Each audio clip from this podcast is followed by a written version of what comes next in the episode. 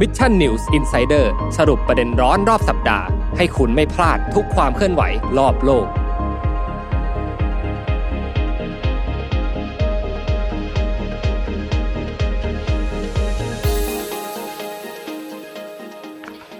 สวัสดีครับ ยินดีต้อนรับเข้าสู่รายการ Mission News Live นะครับประจำวันศุกร์ที่ 28 มกราคม 2565 นะครับ อยู่กับพวกเราสองคนผมแจ็คธีราติฮะ ค่ะแป้งสิริประภาค่ะ กับวันนี้เราก็เปลี่ยนมาใส่เฟสชิลเนาะสำหรับวันนี้หลายๆคนอยากเห็นหน้าน้องแป้งไง โอ้ยขอบคุณมากมากๆ สัป เลย ดาห์ นะ ที่แล้ว ค่ะ เทปแรกแหมต้องใส่หน้ากากแล้วก็หลายๆคนทักมาเยอะมากเรื่องหน้ากาก จมูกเห็นจมูกแล้ว เวลาเลือกหน้ากากก็เนี่ยแนะนำคุณผู้ชมเลยเลือกให้พอดีกับ หน้าของ ใบหน้าเราะคะ ของเรานะไม่งั้นเดี๋ยวออกต้องออกงงออกงานอะไรแบบนี้นะ เดี๋ยวจะไม่ทันใช้การซะก่อนใช่ไหม ค่ะก็ใครแบบถ้าหน้ากากมันใหญ่ไปจริงๆก็เนี่ยเราเปลี่ยนเฟซชิลมาให้ดูแล้ว ทุกคนจะได้เห็นหน้าเราสองคนด้วยนะคะ ครับผมก็ หน้ากันมานานแล้ว หกโมงตรงแบบนี้นะครับมารับชมรับฟังข่าวสารสำหรับคนทำงานกันนะครับ ก็วันนี้มีข่าวสารมาอัปเดตอีกเช่นเคยนะฮะเกี่ยวข้องกับเรื่องของค่าแรงเออวันนี้มีการพูดถึงกันเป็นอย่างมากนะในสัปดาห์ที่ผ่านมานะครับน้องแป้งว่าค่าแรงขั้นต่ำเนี่ยอย่างที่เราทราบกันดีจริง ๆ แล้ว ถ้าหากว่าใครที่คุ้นเคยเนาะกับเรื่องของค่าแรงขั้นต่ำเนี่ยก็จะมีการอ่าจ่ายค่าแรงขั้นต่ำของบ้านเราเนี่ยอยู่ที่ประมาณ 365 บาท อันนี้มากที่สุดนะในภูเก็ตแล้วก็ชลบุรี ใช่ นะครับที่เหลืออื่นๆเนี่ยก็จะลดหลั่นลงตามกันมานั่นเองนะทีนี้เนี่ยปรากฏว่าวันในช่วงสัปดาห์ที่ผ่านมาเนี่ยมันมีข่าวที่เกี่ยวข้องกับเรื่องของค่าแรงขั้นต่ำคือ อาจจะมีการปรับขึ้นค่าแรงขั้นต่ำเนี่ยจากเดิม 360กว่าบาทใช่ไหมไปเป็นเท่าไหร่ดูไหมน้องแป้ง สี่ร้อยใช่ไหมคะ หลักสี่ขึ้นมาเลยใช่ไหมคะ 492 บาท อุ้ยเยอะมากๆเลยพี่แจ๊ค เยอะไหมคือตอนนี้เนี่ยเชื่อว่าพนักงานหลาย ๆ ท่านนะที่ทำงานอยู่ด้วยเอ่อค่าจ้างเนี่ยด้วยค่าแรงขั้นต่ำเนี่ยเชื่อว่าน่าจะใจแบบมีกำลังใจขึ้นมาแล้วนะ ใช่ได้ สำ ยิ หรั น บ แล้วก็ข่าวดีเลยแหละ ถ้ามันเป็นเป็นเรื่องจริงขึ้นมา ใช่ครับ ก็เดี๋ยววันนี้เนี่ยจะมาเล่าให้ฟังในข่าวแรกเลยว่าเออที่มาที่ไปต่างๆเนี่ยเป็นอย่างไรกันบ้างเนาะแล้วก็ตอนนี้เนี่ยอยู่ในขั้นตอนอะไรกันบ้าง แล้วก็แนวโน้มทิศทางต่างๆไม่ว่าจะเป็นในเรื่องของสภาพเศรษฐกิจด้วยว่าเฮ้ยตอนนี้เนี่ยน้องแป้งของแพงหมดเลย ใช่ไหมร้านรวงต่างๆ ธุรกิจต่างๆ ประกอบการปกติเนี่ยยอดขายก็หดหาย รายได้ก็หดหาย ไม่รู้เหมือนกันว่าถ้าต้องปรับเพิ่มค่าแรงขั้นต่ำเนี่ย จะไหวกันไหม จะกลายเป็นต้นทุนเพิ่มหรือเปล่า ใช่ ใช่ไหมนะครับเพราะฉะนั้นแล้วเดี๋ยววันนี้มาวิเคราะห์มาอ่านให้ฟังกันเลยทั้งหมดทั้งมวลเลยว่าเราควรจะทำความเข้าใจอะไรกันบ้าง กับเรื่องของค่าแรงขั้นต่ำนั่นเองนะที่มีข่าวแว่วๆมานะครับว่าจะมีการปรับขึ้นไปอยู่ที่ระดับ 492 บาทนะครับผมอ่ะเดี๋ยวไปเริ่มกันเลยก็คือว่าจริงๆแล้วเอ่อวันที่ 26 มกราคมนะครับ2565 วันพุธใช่ไหม ใช่ เมื่อวันพุธที่ ครับ ผ่านมา ทางด้านของคณะกรรมการสมานฉันท์แรงงานไทยนะครับ แล้วก็สมาพันธ์แรงงานรัฐวิสาหกิจสัมพันธ์นะครับ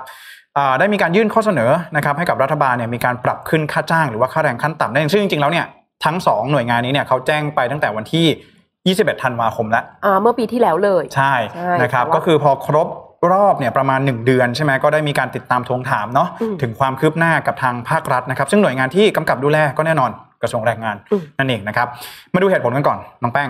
เหตุผลเนี่ยมันก็หลายๆ คนก็น่าจะเข้าใจได้กันอยู่แล้วนะครับ เรื่องของอาราคาสินค้าที่ปรับตัวเพิ่มสูงมากขึ้นนะครับอะตอนแรกเขาตั้งต้นอย่างนี้ก่อนก็คือหนึ่ง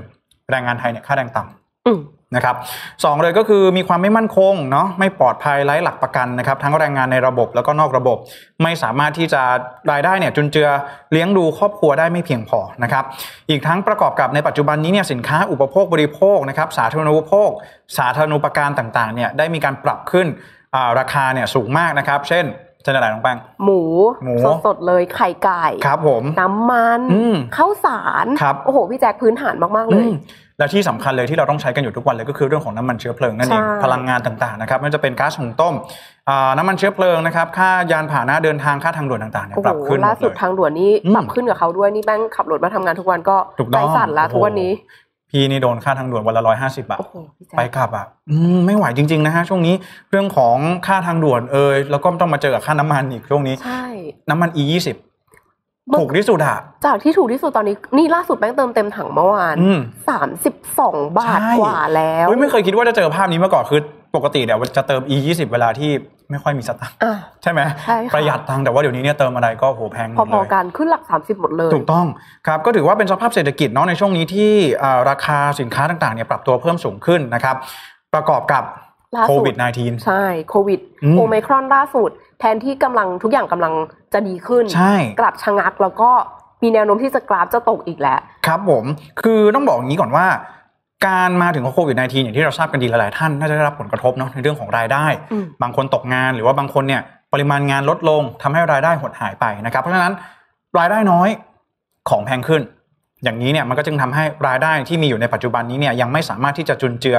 เลี้ยงดูครอบครัวได้อย่างเพียงพอนะครับอันนี้เหตุผลที่ทางเอ่อคสรทกับสรสเขาให้ไว้นะครับนั่นจึงทำให้ตอนนี้นะครับประชาชนเองต้องแบกรับภาระนะครับค่าใช้จ่ายที่เพิ่มสูงมากยิ่งขึ้นนะครับแล้วก็อยากจะให้รัฐบาลเนี่ยเยียวยาช่วยเหลือนะครับ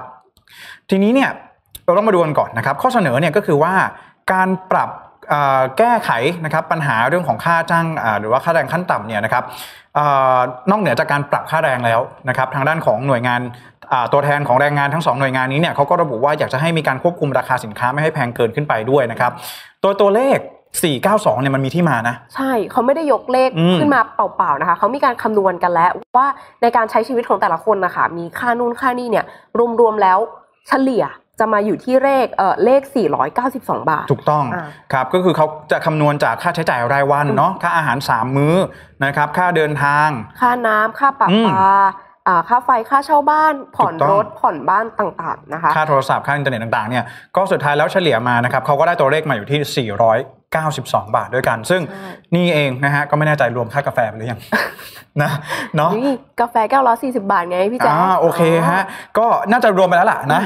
492 บาทนะครับอันนี้ก็เป็นข้อเสนอที่เขาได้เสนอมานะฮะแต่ซึ่งตามจริงแล้วตามหลักแล้วจ ซึ่ง ริง ใช่ตามหลักแล้วเหมือน อืม เราจะดูว่าเออพอที่พอเทียบกับค่าแรงขั้นต่ำที่เราได้ในปัจจุบันนะค่ะ492 บาทเหมือนจะเป็นตัวเลขที่เพิ่มสูงขึ้นแล้ว ๆอืม แต่ตามหลักการขององค์การแรงงานระหว่างประเทศแล้วอะค่ะ จริง ๆ แล้วเขามีการคำนวณจำนวนเงินที่ ครับ คนไทยเนี่ยจะเพียงพอเลี้ยงครอบครัวจริงๆเนี่ยจะอยู่ที่หนึ่งเอ่อ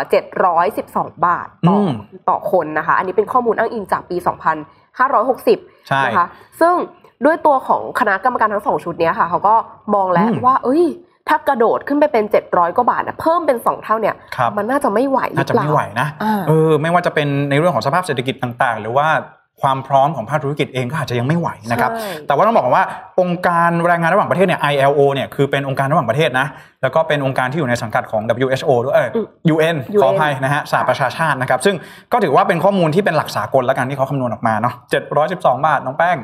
712 บาท พี่แจ๊ค นะครับ เยก เอาล ได้ อง ว่า คิดกันดูนะ ตอนนี้ทุกท่านได้ค่าแรงเนี่ยวันละเท่าไหร่ ใช่ นะ แล้ ครั ว บ ค่าแรงที่ควรจะได้เนี่ยมันคือเท่าไหร่ อืม อ่า ก็คือเอ่อถ้าถ้าท่านได้มากกว่า 712 บาทเนี่ยก็น่าจะเพียงพอต่อการเลี้ยงดูครอบครัวได้ อันนี้ตาม ILO เขาระบุไว้ ใช่ เนาะ ค่ อ่ะแต่เป็นว่าไม่เป็นไรฮะ ก็คือตอนนี้เนี่ยอย่างน้อยๆนะครับ ก็ดีกว่านะลบหนึ่งบวกหนึ่งดีกว่าบวกศูนย์ใช่ไหมก็คืออย่างน้อยก็ได้มีการเสนอไปแล้วกับทางรัฐบาลนะครับ โดยตัวแทนจากคณะกรรมการทั้งสองชุดเนาะว่าขอให้รัฐบาลเนี่ยเข้ามาเอ่อเร่งพิจารณาในการปรับค่าจ้างขั้นต่ำนะครับ อ่าค่ะ อืม แล้วจากล่าสุดที่เราบอกไปคือเขาดำเนินเรื่องเนี้ยตั้งแต่ปีที่แล้วแล้วทาง ครับ ปีที่แล้วแล้วก็ อืม มีการอัปเดตปีนี้ ล่าสุดค่ะพี่แจ๊ค อืม อ่าทางภาครัฐ มี ครับ การปรับตัวกับเรื่องนี้ยังไงบ้างคะ ก็หนึ่งเลยนะ วันนี้วันที่ 24 มกราคมใช่ไหมฮะก็คือประมาณอ่าวันจันทร์ที่ผ่าน เมื่อวั มา นจันทร์ที่ผ่านมา อ่านะครับก็ได้มีการเอ่อได้มีการรายงานข่าวนะครับว่าคุณสาวิตแก้วหวานนะครับซึ่งเป็นตัวแทนของคณะกรรมการทั้งสองชุดนะครับพร้อมกับทีมงานเนี่ยได้มีการเข้าพบรัฐมนตรีว่าการกระทรวงแรงงานนะครับหรือว่าคุณสุชาติชมกลิ่นนะครับที่เอ่ออาคารกระทรวงแรงงานเป็นที่เรียบร้อยนะครับเพื่อหารือถึงความคืบหน้าในการขอปรับขึ้นค่าแรงขั้นต่ำอ่ะมีการ follow up อ่า follow up แล้วมีข่าวดีให้เราบ้างไหมคะ สักนิดหนึ่งนะครับก็นอกจากคุณสุสุชาติชมกลิ่นแล้วนะครับก็ยังมีเอ่อทางด้านของคุณ คุณบุญชอบ อ่าคุณบุญชอบนะครับปลัดกระทรวงแรงงานเนี่ยนะครับพร้อมด้วยผู้บริหารระดับสูงนะครับได้เข้าร่วมอ่าหารือในครั้งนี้ด้วยนะครับคือจริงๆแล้วต้องบอกว่าประเด็นเนี่ยไม่ได้มีเพียงแค่เรื่องของการปรับขึ้นค่าแรงเท่านั้นเนาะก็จะมีเรื่องของการเอ่อขอให้อืมกระทรวงแรงงานเข้ามาดูเรื่องของสวัสดิการต่างๆด้วยแต่ว่าวันนี้เรามาพูดกันถึงเรื่องของค่าแรงอย่างเดียวแล้วกัน ได้ นะครับก็คือว่าเอ่อทางด้านของคุณสุชาติชมกลิ่นเนี่ยนะครับก็ได้มีการออกมาเปิดเผยนะแล้วก็เอ่อออกมาเปิดเผยว่านี่จริง ๆ แล้วเรื่องของการปรับขึ้นค่าแรงขั้นต่ำนะครับยืนยันว่าปรับแน่นอน อ่า มีการปรับแน่นอน ปรับขึ้นแน่นอน แต่ 492 บาทหรือเปล่าคะ ไม่ยังไม่ยืนยัน อ๋อ ยังไม่ยืนยัน ยังไม่ยืนยัน อ่าแล้วก็ปรับขึ้นเมื่อไหร่ก็ยังไม่ยืนยัน อ๋อ นะครับซึ่งก็เอ่อเรื่องค่าจ้างขั้นต่ำเนี่ยนะครับก็จะได้มีการอ่าหาแนวทางกันต่อไปนะครับแล้วก็จะมีการเร่งเอ่อเร่งรัดให้เร็วที่สุดนะครับเพื่อที่จะหาข้อสรุปนั่นเองนะฮะก็ขึ้นแน่นอนนะครับตัวเลขยังไม่ยืนยันว่าจะเป็น 492เอ่อขึ้นเมื่อไหร่ก็ยังไม่ได้มีการประกาศเป็นไทม์ไลน์ออกมา โอ้แต่ก็ถือว่าเป็นเป็นหนึ่ง process ที่ดีแล้วค่ะ ครับผมก็ถือว่าเป็นความคืบหน้าเนาะ ค่ะ ที่เหลือเนี่ยก็จะเป็นเรื่องของการตั้งคณะทำงานนะครับเพื่อดำเนินการเรื่องโครงสร้างค่าจ้างนะครับเพื่อที่จะได้เลิกถกเถียงกันสักเสียทีนะ สักที เพราะว่าปกติแล้วเนี่ยเรื่องของค่าแรงขั้นต่ำเนี่ยมันถ้าพอจริงๆแล้วถ้าเกิดว่ามันมีโครงสร้างเนี่ยเราจะได้รู้ว่าเวลามันมีอินดิเคเตอร์อะไรมีปัจจัยอะไรที่มันเริ่มเป็นสัญญาณมาเตือนแล้ว จะต้องมีการปรับขึ้นหรือเปล่าโดยอัตโนมัติจะได้ไม่ต้องมีแบบหน่วยงานมาร้องภาครัฐ ให้มีการพิจารณากันอย่างนี้ทุกครั้งอะไรแบบนี้นะฮะ อืม ก็เนี่ยจะได้มีการสั่งตั้งคณะทำงานนะครับ ก็ที่เหลือเนี่ยก็จะเป็นเรื่องของเนี่ยสวัสดิการอย่างที่ได้บอกนะฮะสวัสดิการเรื่องของการจ่ายเงินลาคลอดนะครับ ที่ตอนแรกเนี่ยเอ่อมีมติเพิ่มขึ้นจาก 90เนี่ยเป็น 98 วันนะครับ แล้วก็ได้มีการส่งให้ครมพิจารณาในสัปดาห์หน้านะครับ ก็เอ่อรอดูกันต่อไปนะครับ ส่วนที่เหลือเนี่ยก็เป็นเรื่องของการเอ่อเลิกจ้างคนท้องนะครับต่างๆ ที่ได้มีการเอ่อติดตาม แล้วก็ได้มีการสั่งการให้ดำเนินการพิจารณากันต่อไปอ่ะเป็นว่าอยู่ในโปรเซสละ อยู่ในโปรเซสที่เหมือนจะเป็นข่าวดี อืม ให้กับพวกเราก็คือขึ้นแน่ ๆ แหละ ครั แต่ บ ขึ้นเท่าไหร่และเมื่อไหร่ยังไม่ทราบ ยังไม่ทราบ นะคะเรา นะครับ ต้องรอเขาขอกันออกมากันอีกที ใช่เพราะ ที ฉะนั้น นี้ อืม พี่แจ๊คค่ะ พอเราพูดกันในมุมของพวกเราเนี่ยที่เป็นลูก ลูกจ้า จ้างง มันก็ดูจะเป็นข่าวดีค่ะ ที่ อืม อยู่ดีๆเงินเราจะเพิ่มขึ้นมาเป็นหนึ่งเอ่อเป็น อืม 492บาทเพิ่ม ค มา รับ เกือบ 200 อืม อ่ะมันดูจะเป็นข้อดีแต่ว่าเอาจริงๆในมุมของผู้ประกอบการหรือว่าผู้เอ่อเจ้าของธุรกิจอะพี่แจ๊ค ก็มีความน่ากังวลอยู่เหมือนกันนะ ใช่ เพราะว่าอย่างที่เราบอกว่าถ้าเราพูดกันเรื่องนี้ ในช่วงที่เศรษฐกิจมันปกติอะ มันจะเป็นวินวินทั้งคู่ ใช่ มันก็เป็นเรื่องที่เฮ้ยดูดีนะ เรื่องที่โอเคหนึ่งเลยก็คือแรงงานเองก็ได้ค่าแรงเพิ่มมากขึ้นใช่ไหมอีกอีกส่วนหนึ่งเลยก็คือว่าทางภาคธุรกิจเองก็อาจจะได้อินสันティブอะไรต่างๆจากภาครัฐเนาะในการปรับขึ้นตรงนี้เพื่อที่ว่าจะได้ช่วยในการเปลี่ยนผ่าน ในการปรับขึ้นค่าแรงขั้นต่ำได้ แต่ว่าเศรษฐกิจในช่วงโควิด -19 แบบนี้เนี่ยก็ต้องยอมรับนะฮะว่ามันมีความเปราะบางเป็นอย่างมาก แล้วก็ อืม เรื่องของการฟื้นตัวต่างๆเนี่ยมันยังค่อยเป็นค่อยไปอยู่นะถึงแม้เราจะบอกว่าปีนี้อาจจะมีการฟื้นตัว แต่มันคืออนาคต ใช่ มันคืออาจจะ มันคือตอนนี้เนี่ยมันยังซัฟเฟอร์อยู่ยังยังยังอยู่ในอ่าสภาวะที่มันยังฝืดเคืองกันอยู่นะครับในช่วงนี้ เพราะฉะนั้นแล้วตอนนี้เนี่ยอย่างที่เราทราบกันดีว่าเอ่อราคาสินค้าต่างๆ ปรับตัวเพิ่มสูงขึ้นนะฮะเนื้อหมู ราคาอ่าไข่ไก่อาหารเนี่ยคือพอพอวัตถุดิบอาหารมันแพงปุ๊บอาหารที่ขายเป็นอาหารสำเร็จรูปอะเวลาที่เราไปกินตามร้านอาหารเนี่ยมันก็ปรับตัวเพิ่มสูงขึ้นด้วย หลายคนบอกว่าอาหารแพงให้กินมาม่า ยังคงซองละห้าบาทหกบาทอยู่ อืม แต่ผักและไข่ไก่ก็เพิ่มไปด้วยนะคะ ใช่เพราะเราต้อง อ่า ต้องใส่อย่างอื่นเข้าไปด้วยวันหนึงจะกินแต่แป้งอย่างเดียวไม่ได้ใช่ไหม ไม่ได้สารอาหารไม่ครบ ครับ สุข ผม ภาพไม่ได้อีก อืมเพราะฉะนั้นตอนนี้เนี่ยมันจึงได้มีการพูดถึงเรื่องของแพงทั้งแผ่นดิน อืม ใช่ไหมอาของแพงค่าแดงเท่าเดิมอะไรแบบนี้มานะครับ ก็ถือว่าเป็นกระแสในช่วงนี้ที่เอ่อทุกๆท่านเนี่ยน่าจะรับรู้กันได้ ใช่บาง นะครับ น แต่ที ก็เผ นี้ ชิญกับตัวจริ อื ง มแต่ทีนี้พอมันมีกระแสขึ้นมาว่ามีคณะกรรมการเนาะสองชุด ยื่นเรื่องให้กับทางกระทรวงแรงงานว่าอ้อมขอให้ปรับขึ้นค่าแรงขั้นต่ำหน่อยนะครับคำถามที่ตามมาเลยคือหนึ่งมันเหมาะสมแล้วหรือยัง ๆอืม ในเวลานี้ อืม สมควรไหมทำได้หรือเปล่าใช่ไหมคือโอเคล่ะนะถ้าเราพูดถึงในเรื่องของการตราออกมาเป็นกฎหมายเป็นข้อบังคับเนี่ยมันทำได้อยู่แล้วนะครับแต่ว่าเราต้องมาดูด้วยในเรื่องของผลกระทบต่างๆ ที่มันอาจจะเกิดขึ้นนั่นเองนะครับ อ่างั้นเดี๋ยวเรามาดูกันเรื่องของความท้าทายที่ทางเศรษฐกิจไทยจะต้องเผชิญถ้าสมมติ อืม เกิดการปรับค่าแรงขั้นต่ำเพิ่มขึ้นจริงๆ ถูกต้อง นะคะเรามาดูกันที่เอ่อโครงสร้างเศรษฐกิจกันดีไหมคะพี่แจ๊ค ครับ ก็คือโครงสร้างเศรษฐกิจไทยเนี่ยต้องบอกว่าภาพรวมเศรษฐกิจไทยนะน้องแป้ง อืม ทั้งประเทศเลยนะ ค่ะ ประเทศไทยของเราเนี่ยมีเศรษฐกิจที่พึ่งพาอุตสาหกรรมที่ใช้แรงงานเข้มข้น หรือว่า labor intensive industry ลองดูโรงงานแถวบ้านเรา โอ้สมุทรสาครดง อืม โรงงานของเรา ใช่ พนักงานกี่คนอะ ใช่ หนึ่งโรงเนี่ย หนึ่ง โอ้โห โรงนี่เล็กๆ ก็อยู่เนี่ยสามสิบห้าสิบ ใช่ โร แล้ว ง คือ โรงใหญ่ๆหลักร้อยหลักพันยัง หลั มี กร้อยหลักพันนะ อ่า เออ เวลาที่แบบว่าไปเนี่ยตามนิคมอุตสาหกรรมต่างๆเนี่ยถ้าใครมีประสบการณ์เนี่ยผมเชื่อว่าน่าจะรู้ดีอยู่แล้ว โรงงานหนึ่งเนี่ยโอ้โหถ้าเป็นโรงงานบริษัทใหญ่ๆนะ CP Toyota อะไรอย่างเงี้ยโอ้โหคนงานเนี่ยเป็นพันนะฮะ นี่แหละคือ labor intensive อืม ใช้แรงงานอย่างเข้มข้นนะฮะต้องใช้แรงงานจำนวนมากนะครับซึ่งอุตสาหกรรมไทยเนี่ยไปพึ่งพาเนี่ย labor intensive เยอะ ใช่ นะครับอย่างแรกเนาะแล้วก็อีกส่วนหนึ่งเลยก็คือวิสาหกิจขนาดกลางและก็ขนาดย่อมหรือที่เรารู้จักกันดีในชื่อของ SME SME นะครับคือต้องบอกก่อนว่าการขึ้นค่าแรงขั้นต่ำเนี่ยมันก็จะทำให้ต้นทุนการผลิตเนี่ยปรับตัวเพิ่มสูงขึ้น อืม ถูกต้องไหมจากเดิมเนี่ยเราจ่าย 365 บาทต่อคน อืม ต่อวันต่อคนกระไดมาเป็น 492 บาทเพิ่มขึ้นมาเยอะเหมือนกันนะ ใช่แปลว่าต้นทุนทางเศรษฐกิจของเอ่อต้นทุนทางธุรกิจของเขาเนี่ยก็จะเพิ่มขึ้น ซึ่ง ถู อาจ กต้ จะ อง ส่งผลให้กับเหมือนการลงทุนในการใช้งบประมาณในการทำธุรกิจของเขาก็จะงอกเพิ่มขึ้น ใช่ แต่ดันมาเผชิญกับโควิด ถูก ที่ ต้อง ผลรายได้ ย น้ อ อ ด ยลง ขายหดหายรายได้น้อยลง คำถามคือถ้าไปเพิ่มเงินในส่วนนี้ให้กับทางแรงงาน อืม อ่า ไปเพิ่มทางค่าจ้างเนี่ย จริง ๆ แล้วผู้ประกอบธุรกิจมันไม่ได้สา ไม่ มา น่าร ถ จะไม่น่าจะฟื้นตัวได้เนาะ ใช่ จากที่เราบอกว่าในปลายปีเนี่ยเศรษฐกิจจะฟื้นตัว อืม แล้วถ้าเกิดไปปรับเพิ่มตอนนี้เนี่ยก็เท่ากับว่าเราเนี่ยไปการไปเพิ่มภาระให้กับ นายจ้าง ใช่เหมือนเราไปแบบ อืม เหมือนเราไปปลายทาง แต่ว่าต้นทางเราเนี่ยเบสเรายังไม่แน่นเลย ถูกต้องฮะ ใช่ คือต้องบอกอย่างนี้ก่อนว่า เวลาที่มันมีการปรับขึ้นค่าแรงขั้นต่ำเนี่ย มันไม่ได้ปรับขึ้นเพียงแค่คนเดียวนะ ใช่ หรือว่าวันเดียวนะ ใช่ ใช่ไหม มันปรับ ไป ตลอดใช่ ถูกต้องไหมแล้วจะลงปรับขึ้นเนี่ยปรับลงแล้วไม่ได้แล้ ป ว รับลงไม่ได้แล้ว ถูก ปรับ ต้ ล อง ง นี่มีปัญหาทันที ครับ แล้วหนึ่งลงอย่างที่เราบอกไม่ใช่แค่หนึ่งคน ใช่ ก็คูณไปเลยคูณเข้าไป นะครับ ต้นทุนที่มันจะต้องเพิ่มขึ้นนั่นเอง เพราะฉะนั้นแล้วในตอนนี้เนี่ย ถ้าเราพูดถึงการเรื่องของการปรับขึ้นค่าแรงขั้นต่ำเนี่ย ในภาวะเศรษฐกิจที่หดตัวแบบนี้เนี่ย มันจึงเป็นคำถามที่ว่ามันอาจจะยังไม่ใช่ช่วงเวลาที่เหมาะสม ในการที่จะปรับขึ้นค่าแรงขั้นต่ำในตอนนี้ นั่นเอง เพราะว่าอย่างที่บอกเนาะเราเนี่ย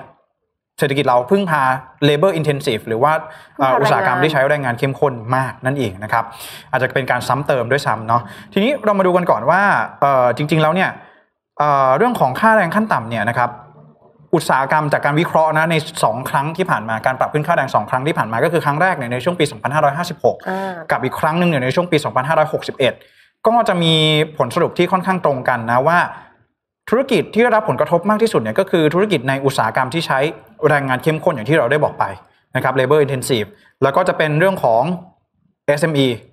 นะครับที่จะได้รับผลกระทบเป็นอย่างมาก แล้วก็ทีนี้ถ้าหากเรามาดูข้อมูลเรามาดูตัวเลขสักนิดหนึ่ง เรามาดู แต่การเพื่อที่จะได้เข้าใจมากยิ่งขึ้นนะครับ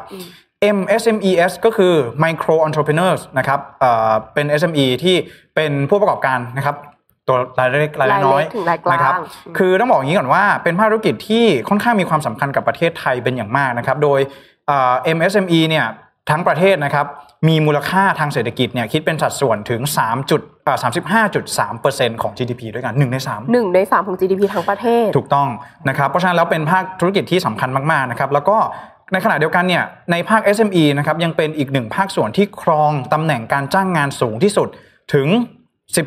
12 ล้านคน 12 ซึ่ง ล้านคน ใช่ ซึ่งคิดเป็นสัดส่วนเนี่ยคือ 69.48%ของการจ้างงานทั้งหมด อืมพี่แจ็คพอมาถึงตรงนี้ อืม ให้แป้งแบบคิดเลขเร็วๆนะ ครับ ถ้าสมมติว่ามีการปรับขึ้นราคาค่าจ้างขั้นต่ำจริง อืม ๆจำนวนคนที่จะต้องบวกเพิ่มส่วนต่างจากค่าแรงขั้นต่ำเก่า อืม กับใหม่เนี่ยจำนวนทั้งหมด 12 ล้านคนที่จะต้องบวกส่วนต่าง ถูกต้อง ซึ่งอย่างที่เมื่อกี้แป้งบอกไป ถ้าสมมติว่าผู้ประกอบการไม่ไหวเนี่ย อืม มันมีโอกาสที่บางส่วนของ 12 ล้านคนตรงนี้อาจจะเทิร์นกลายมาเป็นผู้ว่างงานหรือเปล่า ใช่ สมมุติเดือนแรกผู้ประกอบการยัง อืม ไหวอยู่ เดือนที่สองยังไหวอยู่ อืม เกิดเดือนที่สามโควิดมาไม่ไหวแล้ว นั่น ป น่ะ ล่อย สิ ล่ะ คือบางทีเนี่ยผู้ประกอบการก็ต้องคิดใช่ไหมว่าเฮ้ยเราเลิกตอนเนี้ยคัดลอสเนี่ย เออ สู้จบเจ็บแต่จบตรงนี้ดีกว่า ดีกว่าเราลากไปเจ็บลึกๆ เจ็บนานๆ แล้วก็ อย่างนี้ ไม่รู้ว่าเจ็บถึงเมื่อไหร่ ถูกต้อง เพราะฉะนั้นแล้วเนี่ยเราจึงเห็นได้ชัดว่าโครงสร้างทางเศรษฐกิจของไทยเนี่ยมันส่วนหนึ่งเองมันก็อาจจะทำให้การปรับขึ้นค่าจ้างขั้นต่ำเนี่ย เป็น มั ไปได้ ทำ ยาก มัทำได้ยากอืมในช่วงเดียวโดยเฉพาะอย่างยิ่งในช่วงโควิด -19 แบบนี้ด้วยนะครับเอ่ออีกประการหนึ่งเลยนะก็คือว่าการที่ประเทศไทยเนี่ยโครงสร้างทางเศรษฐกิจนะครับนอกจากจะมีสัดส่วนของอุตสาหกรรมที่เป็น labor intensive เยอะเนาะเศรษฐกิจไทยตอนนี้เนาะยังพึ่งพาในเรื่องของการส่งออกแล้วการท่องเที่ยว อ่า ซึ่งการท่องเที่ยวอย่างที่เราทราบกันดีโควิด -19 มาแบบนี้ เงียบกริบค่ะ อืม พี่แจ๊ค ถูกต้อง ขาหนึ่งหายไปแล้วการ อ่า ท่องเที่ยวหายไปเนี่ยสองปีแล้ว ถูกต้องครับ อ่าเราเรายังมาเผชิญในเรื่องของการส่งออกอีก ใช่ เพราะฉะนั้นแล้วตอนนี้เนี่ยเราต้องพึ่งพาการส่งออกเป็นหลักถูอ่ากต้องไหมแล้วเวลาที่เราส่งออกเนี่ยนะครับก็ต้องบอกกันว่าสิ่งที่จะทำให้ประเทศไทยเราสามารถส่งออกได้มากขึ้น ก็คือค่าจ้าง ใช่ก็ ที่ คื ถู อก กว่าประเทศอื่น ต้นทุนการส่งออกที่น้อยลง อืม ที่ถูกลงเนี่ยจะทำให้เราได้รับกำไรในการส่งออกที่มากขึ้น ครับ ซึ่งผู้ประกอบการจะปรับลดค่าเอ่อเขาเรียกอะไรต้นทุนในการส่งออกยังไงให้ได้ง่ายที่สุด อืม มันมีสองอย่างก็คือการปรับลดราคาต้นทุนเอ่อของวัตถุดิบ ครับ และค่าแรง ถูก ค่ะ ต้อง ซึ่งแน่นอนแหละค่ะว่ามันต้องถ้าเราจะปรับให้ลดลง อืม เนี่ย ค่าแรงมันก็ต้องถูก ใช่ เพราะอย่างที่เราบอกกันไปเราใช้แรงงานเยอะในหนึ่งธุร อืม กิจ เพราะฉะนั้น ถ้าค่าแรงแพง ถ้าค่าแรงแพง แรงจูงใจของต่างชาติเนี่ยจะจะมาซื้อของของเรา น้อยลง ก็น้อยลง เพราะว่าราคาของที่เราส่งออกไปมันแพงขึ้น ใช่ แล้วเขาจะมาซื้อเราทำไมล่ะ ใช่ อ่า เขาก็ซื้อของที่ผลิตในประเทศเขาดีกว่าไหมหรือไปซื้อประเทศอื่นดีกว่า ใช่หรือไปนำเข้าจากประเทศอื่นดี อื กว่า มก็ต้องอย่าลืมว่าอันนี้ก็เป็นศักยภาพในการแข่งขันของเราด้วยว่าถ้าหากว่าต้นทุนการผลิตของเราสูงขึ้น ก็อาจจะทำให้ต่างชาติเนี่ยเขาไปซื้อของจากประเทศอื่นนะครับก็อาจจะไม่ค่อยส่งผลดีต่อเอ่อภาคการส่งออกของไทยเราเท่าไหร่นัก แล้วก็ในช่วงนี้นะครับการท่องเที่ยวเองก็ได้รับผลกระทบเป็นอย่างมากนั่นเองนะเพราะฉะนั้นแล้วจึงอาจจะปฏิเสธไม่ได้นะฮะว่า เรื่องของการคงระดับค่าแรงขั้นต่ำเอาไว้เนี่ยในช่วงนี้นะก็จะกลายเป็นเครื่องยนต์หลักที่จะ ทำให้เศรษฐกิจไทยเนี่ยยังขับเคลื่อน ไปได้ แล้วก็จะทำให้เศรษฐกิจเนี่ยค่อยๆ ฟื้นตัวในภายที่สุดนั่นเอง เพราะฉะนั้นแล้วในตอนนี้ถือว่าเป็นภาวะที่กลืนไม่เข้าคายไม่ออกใช่ไหมเพราะว่าตอนนี้ของแพงแรงงานก็อยากได้เงินเพิ่มมากขึ้น จ ด้วย ริงๆ คือการได้เงินการอยากได้เงินเพิ่มมันแน่นอนเราทุกคนล้วนอยากได้เงิน อืม เพิ่มค่ะ แต่ ครัว่าบ มันต้องมาดูแหละว่าก่อนที่เราจะไปถึงปลายทางของการได้เงินเพิ่มอะระหว่างทางเนี่ยเราน่าจะต้องทำให้เบสของเราแน่นก่อน ครับ เราอาจจะต้องทำให้โครงสร้างเศรษฐกิจของไทยเรามันฟื้น อืม กว่านี้ก่อน อาจจะไม่ต้องฟื้นถึงก่อนโควิด ก็ได้ค่ะ ครับ แต่ว่าฟื้นกว่านี้ อืม แล้วระดับการเพิ่มขึ้นอะไม่แน่ใจว่ามันสามารถกระโดดไปได้ถึง ใช่ 492 ไหม นั่นน่ะ แต่ สิ อาจจะเพิ่มนิดนึงละกัน ค่อยๆเพิ่ม ค่อยๆ เพิ่ม อืม แล้วพอมันคงที่มันอยู่ตัวแล้ว ถูกต้อง เราไปตามสเต็ปแปลว่ามัน ครั จะ บ แข็งแรงกว่า อืมเพราะฉะนั้นแล้วตอนนี้เนี่ย อันนี้ก็ต้องทำความเข้าใจอย่างหนึ่งนะหลาย ๆ คนเนี่ยฟังอยู่อาจจะคิดว่าโอ๊ยเดี๋ยวเจ้านายจะขึ้นเงินเดือนแล้ว อืม อันนี้ก็ต้องเข้าใจก่อนว่ามันเป็นการเซตฟลอร์เนาะคือขั้นต่ำ ขั้นต่ ถ้าหากว่าใครบางท่านที่ตอนนี้เนี่ยทำงานอยู่แล้วเนี่ย ลองดูนะลองลองหาจำนวนวันดู คุณอาจจะไม่ได้ทำงานอยู่ในอ่าระดับค่าจ้างขั้นต่ำใช่ ก็อย่าเพิ่งอย่าเพิ่งคิดว่าจะได้จะได้รับเงินเดือนเพิ่มนะอันนี้คือสำหรับค่าแรงขั้นต่ำจริงๆใครที่ทำงานแล้วได้ 360 บาทต่อวันเนี่ยอันเนี้ยจะได้รับผลกระทบแน่นอนเออจะได้รับผลดีแน่นอน ถ้าเกิดว่ามีการปรับขึ้นนั่นเองนะครับ ก็จับตารอดูกันต่อไปเนาะสำหรับเออเนี้ยสองมุมแล้วกันเนาะมุมแรกคืออ่าคนที่ทำงานหาเช้ากินข้ามถ้าค่าแรงขั้นต่ำก็จะอาจจะมีโอกาสได้เงินเพิ่ม ำค่ะ ส่วนนายจ้าง นายจ้าง อั อาจ นนี้ จะ น่ะหนักใจนะต้องอาจจะต้องหนักใจนิดนึง หรือว่าร้อนๆห หนั นาวๆนิด หนั นึง ใจครับผมก็ต้องก็ต้องรอดูกันต่อไปเรื่องของนโยบายเอ่อของกระทรวงแรงงานแล้วก็เชื่อว่ากระทรวงแรงงานก็น่าจะต้องมีการไปพูดคุยกับผู้ประกอบการเพิ่มเติมด้วยแหละ ค่ะ เนาะเพราะว่าจะปรับขึ้นโดยไม่ไม่มีการปรึกษากับเอ่อผู้ประกอบการเลยก็อาจจะอาจจะลำบากเหมือนกัน ทุกอย่างก็ต้อง นะค ป รับ ฏิปนอมเพื่อให้ อืม ทั้งสองฝ่ายอยู่ด้วยกันได้แบบว่าวินวิน ครับผม โอเค อ่าสวัสดีทุกๆท่านด้วยนะครับที่เข้ามาติดตามรับชมผมกับน้องแป้งในวันนี้นะมีเห็นคุณไพศาลถามว่าวันนี้ไม่ใช่รายการสดหรือเปล่ารายการสดนะครับ รายการสดค่ะ รายการสดนะครับตอนนี้นะ รายการสด เออ จริง ๆ ค่ะ นะครับผมอ่ะเห็นทุกท่านเลยนะครับ คุณนิชานันนะครับ คุณแพตตี้นะครับ สวัสดีทุกทท่านด้วยนะครับ วันนี้อาจจะไม่ได้อ่านคอมเมนต์ครบทุกคนเนาะเพราะว่าวันนี้น้องดับมอนิเตอร์การไลฟ์ให้นะครับ ค่ะ เดี๋ยวน้องดับจะมือระวิงกันซะก่อนนะฮะ ก็ขอบคุณทุกท่านมากๆนะครับผมทั้ง Facebook แล้วก็ YouTube เลยนะครับผมเป็นกำลังใจให้ผมแล้วก็น้องแป้งด้วย ค่ะขอบคุณนะคะ อืม ยินดีมากๆเลยพี่แจ๊ควันนี้ ในที่สุดก็หนูรอคอยวันศุกร์มากจากวันศุกร์ที่แล้ว อ่านะฮะ รอคอยวันศุกร์ อยากจะมา ที่จะ เจอคุณผู้ชม ใช่เลยจะเป็นตัวทุกคน แล้วคก็รับ เนี่ยเอาข่าว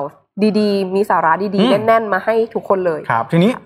อย่างนี้ดีกว่าเราพาไปอัปเดตกันเรื่องของอ่าสถานการณ์น้ำมันดิบ อ่า ที่รั่วไหลที่จังหวัดระยองกันหน่อยไหม ใช่ค่ะ อืม ก็อย่างที่รู้ท่านได้ทราบกันนะคะ คือมันมีเหตุการณ์หนึ่งเกิดขึ้น ค ก็ รับ คือ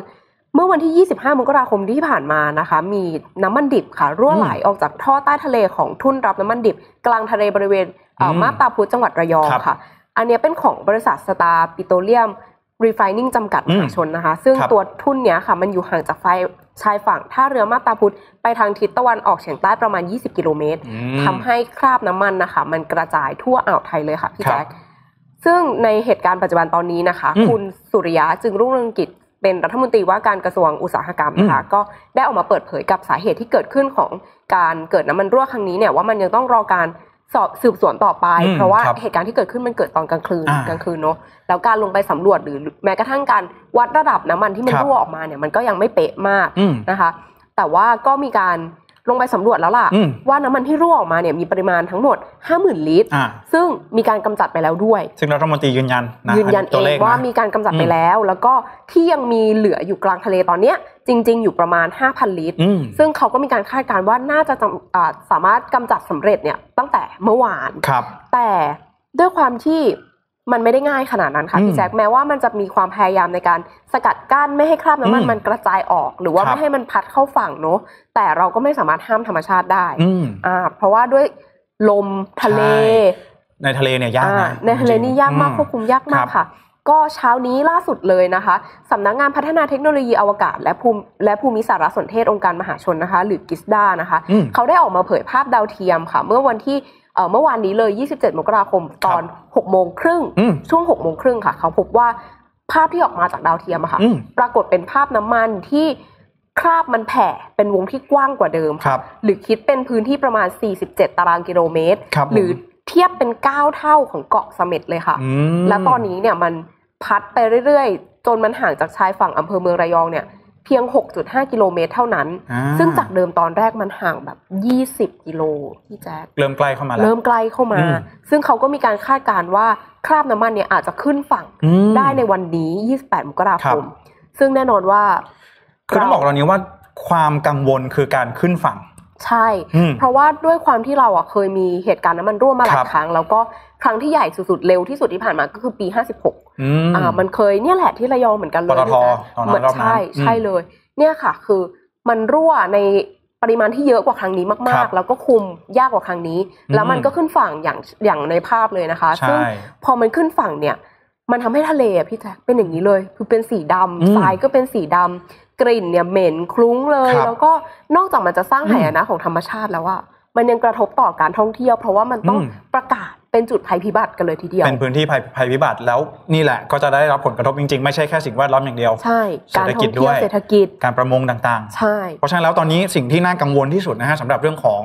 น้ำมันรั่วก็คืออย่าให้มันขึ้นฝั่ง ใช่ เออ ก็ต้องดูนะคะว่าเรา อืม มีการแบบว่าควบคุมกันอย่างเต็มที่แหละ จะลงมือทำกันอะไรกันอย่างไรบ้าง ใช่ อย่างน้อยๆเนี่ย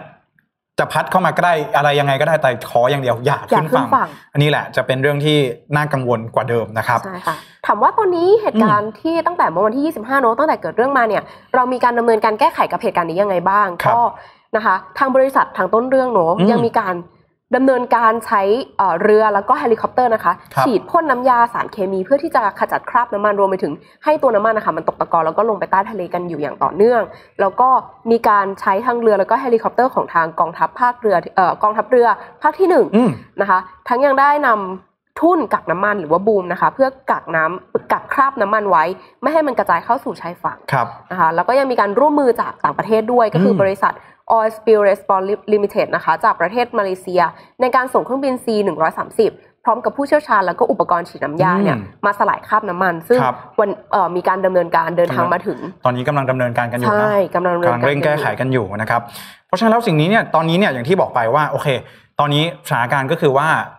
ตอนแรกกะว่าจะควบคุมได้ แต่ว่าตอนนี้มันมันเห็นภาพถ่ายทางดาวเทียมเนี่ยเริ่มเห็นแล้วว่าเริ่มที่จะเคลื่อนตัวเข้าสู่ เคลื่ ชา อย น ฝั่งจัเข้ามางหวัดระยองใกล้มากขึ้น ค่ะ แล้วก็ตอนนี้ทางบริษัทต้นเรื่องเองนะครับเอ่อ SPRC เนาะก็ได้มีการพยายามที่จะเอ่อเร่งดำเนินการในเรื่องนี้กันอยู่ทีนี้เรามาดูกันเรื่องของผลกระทบทางด้านสิ่งแวดล้อมกันบ้างว่ามีการคาดการณ์อย่างไรกันบ้าง ได้ค่ะ อื จ ม ริงๆอ่ะมันแน่นอนว่ามันได้รับผลกระทบอยู่แล้วล่ะค่ะ ครับ เพราะว่ามันคือสิ่งเจือปนที่ลงไปในทะเลเนอะ อืม ซึ่งเราก็ไม่อยากให้มันเกิดขึ้นหรอกค่ะ แต่ว่าเนี่ยค่ะล่าล่าสุดคือผู้ช่วยศาสตราจารย์ดรทรทำรงนาวาสวัสดิ์นะคะนักวิชาการทางด้านทะเลได้มาฝากถึงทุกฝ่ายแหละค่ะที่เป็นห่วงต่อ ครับ ผลกระทบต่อสิ่งแวดล้อมว่า อืม ขณะนี้เนี่ยได้มีทีมวิจัยลงพื้นที่พร้อมปฏิบัติการสำรวจผลกระทบจากน้ำมันในครั้งนี้แล้วนะคะ โดยที่มีกา ค ร รับ เก็บตัวอย่างระหว่างน้ำทะเลก่อนและ อืม หลังการเจือปนในนาเอ่อของน้ำมัน อ่า แล้วก็ถ้าในอนาคต อืม จริง ๆ มันไม่เข้าฝั่งจริง ๆนะคะ อย่างน้อยการเก็บตัวอย่างครั้งเนี้ยมันก็จะยังเป็นการเก็บรวบรวมข้อมูลเพื่อนำไป อืม ศึกษาต่อ อ่า อ่า ครับผม ซึ่งนอกจากนี้แน่นอนละคำถามแรกที่แป้งมีขึ้นเลยพี่แจ๊ค อืม หลังจากที่อ่านข่าวนี้ก็คือน้องน้องใต้ทะเลเป็นยังไง อ่า บ้าง แน่นอนใช่ไหม อ่า คือ ก็ ไปดูทางด้านของอธิบดีกรมควบคุมมลพิษสักนิดนึงนะครับ ได้ค่ะ แม่งานของ แม่ งาน งาน นี้เลย ครั้งนี้เลย อ่ะ เขาก็แน่นอนค่ะว่าไม่ได้นิ่งนอน อืม ใจแต่อย่างไรนะคะ ก็มีการลงไปตรวจสอบพื้นที่แนวปะการังนะคะ รวมไปถึงเอ่อแหล่งหญ้าในทะเลนะคะ อืม เขาก็บอกว่าหลังจากตรวจสอบเนี่ยตรวจสอบหลายแหล่งด้วยนะคะ อืม ทั้งแบบ 5อ่าวแหล่งหญ้าสองสถานี ก็ยังพบว่าปะการังเนี่ยยังคงมีสภาพปกติดี อืม ยังไม่มีการพบคราบน้ำมัน หรือว่าตะกอนบนผิวโคโลนีปะการัง หรือว่า ครั ใน บ มวลน้ำทะเลแต่อย่างใด อืม แหล่งหญ้าก็ยังโอเคยังเฮลตี้อยู่ รวมไปถึงตรวจสอบหาดชะหาดทรายนะคะ ตั้งแต่หาดแสงจันทร์ไปจนถึงหาดแม่ลำพึง อืม ระยะทางยาวเนี่ยประมาณ 22 กิโลเมตรเขา ครั ก็ บ ยังพบว่าเอ่อยังเป็นปกติยังไม่ได้ อืม มีกลิ่นเหม็นอะไรนะคะ อืม แล้วก็ยังไม่มีคราบฟิล์มบนผิวน้ำและชายหาดสัตว์น้ำน้องๆยังอยู่ดียังไม่ตายนะคะ แล้วน้องก็ยังอยู่ในคุณภาพของทะเลที่อยู่ในเกณฑ์ปกติ คือต้องบอกอย่างนี้ก่อนว่า ในเบื้องต้นเนี่ยเนื่องจากเหตุการณ์มันเกิดขึ้นมาได้ประมาณ2อถึงสาม ส วั อน งสามวัน แล้วก็ต้องบอกว่าเรื่องของผลกระทบทางสิ่งแวดล้อมเนี่ยบางทีมันไม่ใช่แค่เรามองอย่างเดียวนะ ใช่ บางทีเรามองแล้วเอ้ยไม่เป็นไรนี่ ไม่เป็นไร ลอยอยู่กลางทะเลไม่เป็นไรจริง ๆ เนี่ยมันจะต้องผ่านกระบวนการการประเมินการตรวจสอบต่าง ๆ อีกเยอะ ใช่ มันจะมีค่าของ อืม ระดับน้ำทะเลที่เรียกว่าปกติเนี่ยแค่ไหนมันถึงจะปกติ ใช่ อ่า ต่างๆ ผลกระทบต่างๆ อะไรแบบนี้เนาะเพราะฉะนั้นแล้วตอนนี้เนี่ยนะฮะก็เนื่องจากเนี่ยแหละคือมันเพิ่งเกิดขึ้นมาประมาณ 2-3 วัน เพราะฉะนั้นตอนนี้ต้องรอดูเอ่อจับตาดูกันอย่างใกล้ชิดอีกทีหนึ่งเรื่องของผลกระทบระยะยาวเนาะที่จะเกิด ใช่ ขึ้นกับสิ่งแวดล้อมนะครับแต่ที่แน่นอนเอ่อตอนนี้นะฮะใครที่จะไปเกาะเสม็ดอะไรเนี่ยก็เห็นได้ชัดนะว่าเริ่มมีกระแสในการ cancel booking อะไรกันต่างๆ นานา นี่จ แล้ว ริงๆ เนาะ อาทิตย์นี้แป้งต้องไประยองพี่แจ๊ค อ้าวเหรอ ใช่ แป้งเบรกเลย จะไปทำอะไรเนี่ยตอนแรก เดี๋ยวจะไปเซิร์ฟ อ๋อ อ่าแต่ว่า นี่ เนี่ยต้องเบรกไว้ก่อนกลัวจะมีอะไรเจือปนแล้วก็เราสำลัก อืม คือน้ำทะเลลงไป ก็คือจริงๆแล้วเนี่ยเหตุการณ์นี้ เนาะเราก็ต้องเรียนรู้กันเอาไว้ ใช่จริง ๆ แล้วอะค่ะในประเทศไทยพี่แจ็คอย่างที่เรารู้ อืม กันเนอะใครที่ติดตามข่าวอย่างต่อเนื่องเนี่ยก็จะได้ยินผ่านๆแหละว่าเราเกิดการเกิดเหตุการณ์น้ำมันรั่วกลางทะเลเนี่ย อืม ค่อนข้างหลายครั้งมาก ครับ ๆ ซึ่งเมื่อพอไปดูสถิติพี่แจ็คในรอบ 45 ปีที่ผ่านมาเนี่ย อืม มันเกิดเหตุน้ำมันรั่วในทะเลไทยมาแล้วกว่า 235 ครั้ง อืม ซึ่งแน่นอนแหละว่าแต่ละครั้งความเสียหายมันก็ไม่เท่ากัน อ่า อย่างครั้งเนี้ยเมื่อเทียบกับครั้งปี 56อะค่ะ ครับ ครั้งเนี้ยน้อยกว่า อืม ครั้ง 56 เนี่ยหลุดเป็น 2 3แสน โอ้ครั้งนั้น ลิต รุน เล แร ย งนะ ครั้งนั้น จาก รุนแร ภาพ ง ที่ มาก ทางทีมงานขึ้นให้ดูเนี่ยโอ้ ใช่ โห ครั้งนั้นรุนแรงมาก อืม แต่ถามว่าแล้วครั้งเนี้ยมันจะเป็นครั้งสุดท้ายไหมซึ่ง ครับ แป้งว่าไม่หรอก ไม่น่าจะใช่นะ ใช่ อืม ดังนั้นเราน่าจะต้องถึงเวลาแล้วแหละพี่แจ๊คที่เราจะต้องมาถอดบทเรียนกันจริงๆ อื จัง ม ๆว่าจากประสบการณ์ที่เราผ่านมาทั้งหมดเนี่ย ครับ เราพอที่จะปรับตรงไหนแก้ตรงไหนกันได้บ้าง อืม โดยเฉพาะในเรื่องของการขนถ่ายน้ำมัน แล้วก็ท่อน้ำมันเนี่ยมันควรจะต้องมีระบบการดูแลซ่อม อืม แซมมันยังไงบ้าง ใช่ นะคะ โดยเฉพาะตอนนี้เนี่ยต้องยอมรับว่าเทคโนโลยีค่อนข้างที่จะก้าวหน้าไป อืม ไกลกว่าเมื่อ 45 ปีก่อน อืม เยอะมากๆ เราควรที่จะเอาเขาเนี่ยมาพัฒนาเราตรงนี้หน่อยไหม ครับ หรืออีกประเด็นหนึ่งที่เป็นบิ๊กท็อปิกที่แป้งรู้สึกว่าเราควรที่จะให้ความสำคัญกับมัน ก็คือในเรื่องของการลดการใช้น้ำมันลง า อ่าหรือหันมาใช้เป็นพลังงานทางเลือกดีไหมพี่แจ๊ค อืมนั่น เพื่อ น่ะสิ ให้มันลดลงแล้วก็ลด ใช่ อุบัติเหตุตรงนี้ลงด้วย เออคือต้องบอกว่าเหตุกรณีนี้เนี่ยเขาก็เกิดจากการที่เจ้าน้ำมันดิบเนาะ อืม ไปเข้าโรงกลั่นไง ใช่ แล้วก็โรงกลั่นเนี่ยก็ตั้งอยู่เนี่ยก็คือมีมีท่อออกมาเพื่อที่ว่าจะได้เรือจะได้ไม่ต้องไปจอดเทียบท่าอะไรให้มันยุ่งยากวุ่นวาย แล้วก็มีการขนส่งกันแบบนี้นะก็เชื่อว่าเนี่ยแหละรูปแบบของการขนส่งต่างๆเนี่ยมันเป็นไปเพื่อการทำให้ต้นทุนมันถูกที่สุด อืม แต่บางทีเนี่ยมันก็เกิดอุบัติเหตุแล้วก็ส่งผลกระทบต่อสิ่งแวดล้อมได้ ใช่ อืม หลักการเดียวกันเลย ยิ่งลดต้นทุน อืม คุณภาพก็จะลดตาม เนี่ยซึ่งสิ่งมีชีวิตเองเนาะไม่ใช่แค่สิ่งมีชีวิตนะฮะชาวบ้านที่อยู่แถวๆนั้นเนาะโรงการประมงการท่องเที่ยวต่างๆ ก็จะได้รับผลกระทบตามมาไปกันด้วยนะ กร ฮะ ทบหมเลยใช่ ก็ต้องรอดูกันอีกทีหนึ่งนะฮะว่าจะสามารถสุดท้ายแล้วจะสามารถอ่าสถานการณ์นี้จะคลี่คลายกดลงอย่างไรนะ ก็ ฮะ คาดหวังแหละ อืม ว่าเขาจะควบคุมกันได้ แล้วก็ไม่อยากให้เกิดเหตุแบบว่า ครับ ทำให้น้องๆใต้ทะเลรวมรวมไปถึงชาวบ้านแถวๆนั้น ได้รับผลกระทบเสียหายมาก อืม มากมากเกินไปนะคะ เสาร์อาที่นี้เชื่อว่าหน่วยงานที่เกี่ยวข้องก็น่าจะลุยงานกันอย่างหนัก อืม นะครับผมอ่ะ อ่ะ ประมาณนี้นะฮะสำหรับเรื่องของสถานการณ์ที่ระยองนะฮะมาอัปเดตให้ฟังกัน ก็สำหรับข่าวต่อมาก็ถือว่าเป็นอีกหนึ่งข่าวที่เป็นก้าวสำคัญเหมือนกันของประเทศเรา ใช่ค่ะ เนาะ เป็นทั้งก้าวสำคัญแล้วก็เป็นเรื่องที่น่ายินดีมาก ๆ เลยสำหรับเยาวชนไทยของ อืม เรานะคะ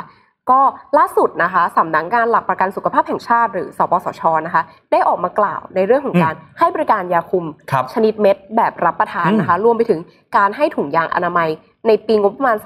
2565 คือปี ครับ นี้นะคะ เพราะว่าทางสปสชเนี่ยได้เห็นเล็งเห็นถึงผลเอ่อถึงประโยชน์ของในเรื่องของการสุขภาพ โรคติดต่อ นะคะโรคติดต่อทางเพศสัมพัน อื ธ์ ม แล้วก็การท้องอ่อนวัยอันค การ วร คุมกำเนิด การคุม อืม กำเนิดนะคะ ดังนั้นเขาเลย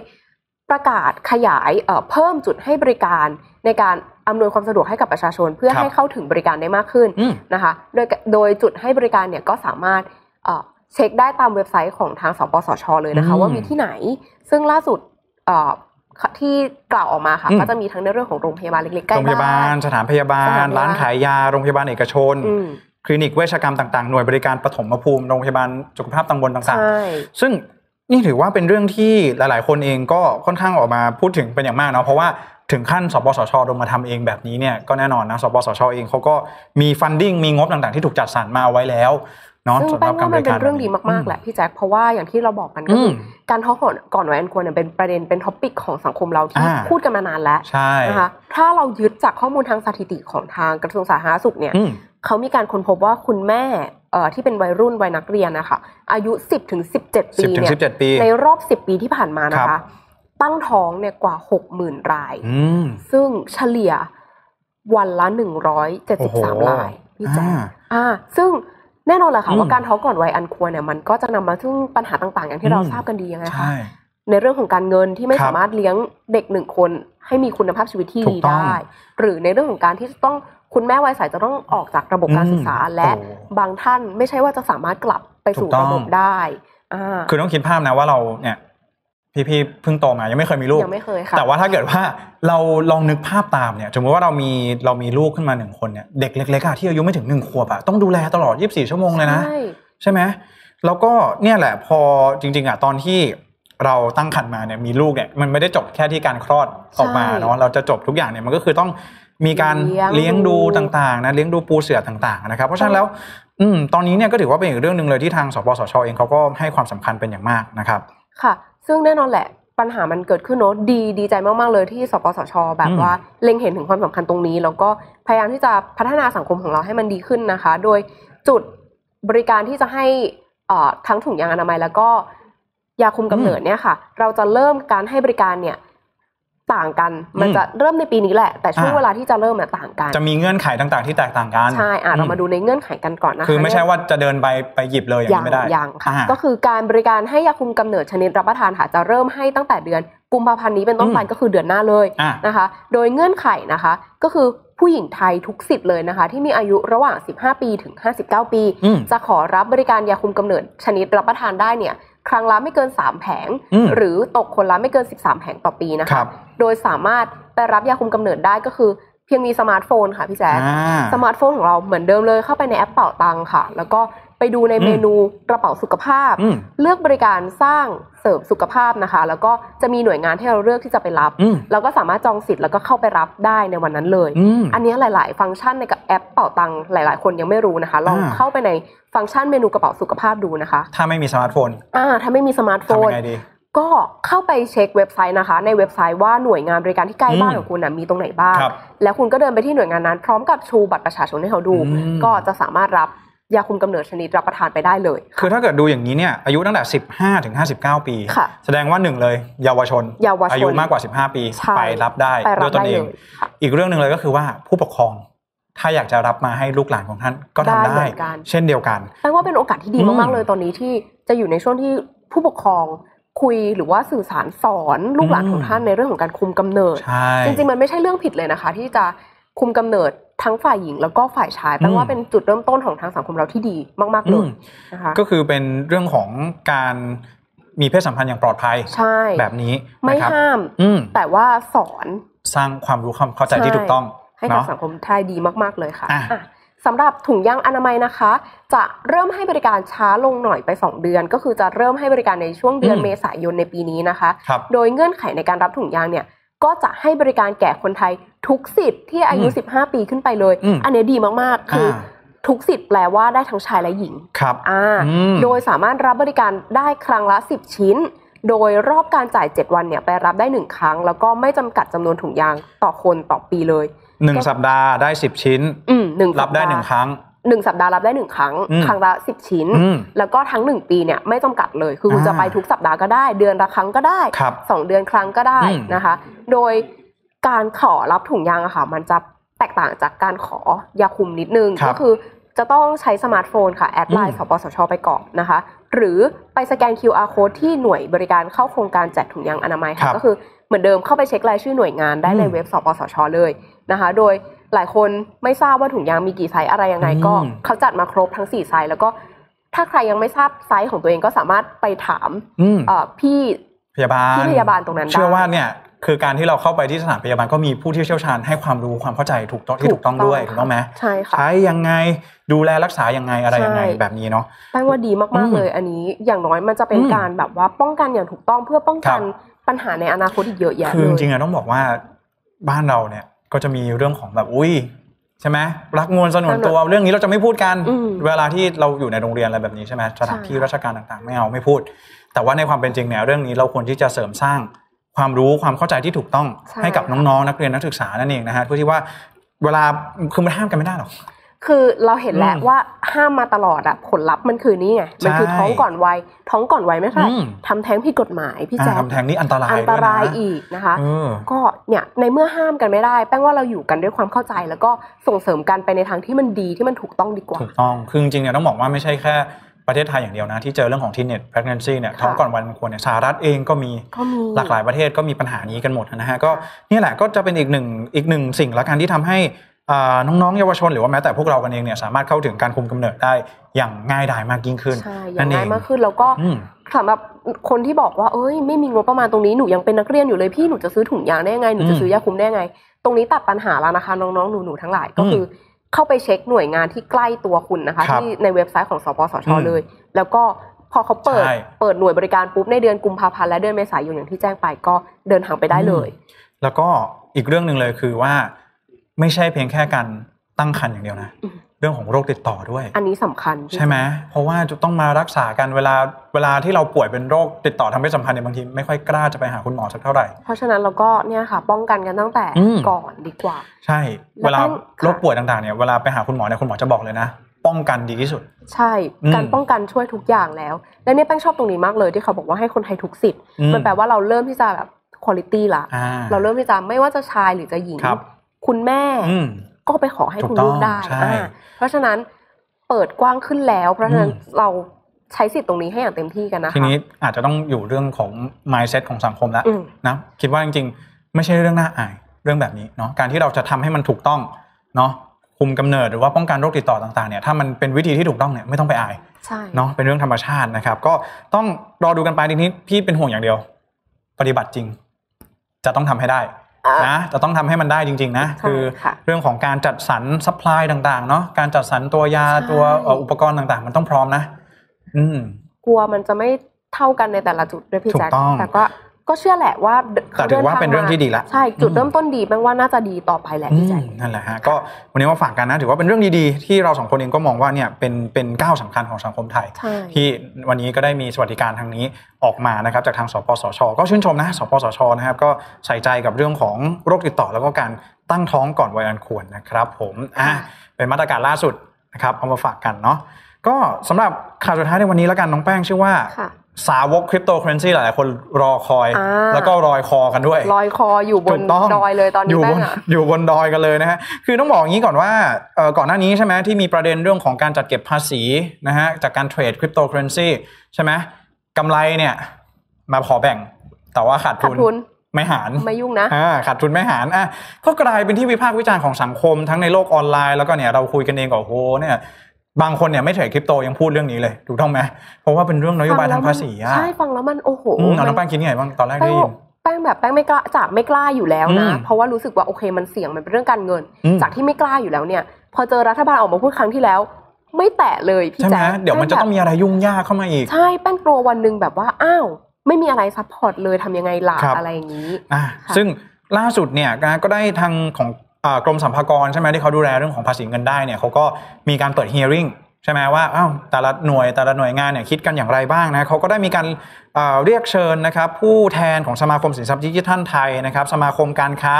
ผู้ประกอบธุรกิจสินทรัพย์ดิจิทัลไทยนะครับผู้แทนจากหน่วยงานที่เกี่ยวข้อง นักวิชาการผู้เชี่ยวชาญ หรือว่าเอ่อชุมชนสินทรัพย์ดิจิทัลนะครับก็เนี่ยอย่างที่เราได้เห็นข่าวไปมีการเรียกคุณท็อปบิดครับเข้าไปเรียกทาง CEO ของ s t i p m a c อืม เข้าไปพูดคุยอ่ะซึ่งอันนี้เป็นกระบวนการการ hearing นะครับก็ขอความคิดเห็นจากทางอ่าผู้ประกอบการจากทางประชาชนเพื่อที่จะจะนำเอาไปออกแบบนโยบาย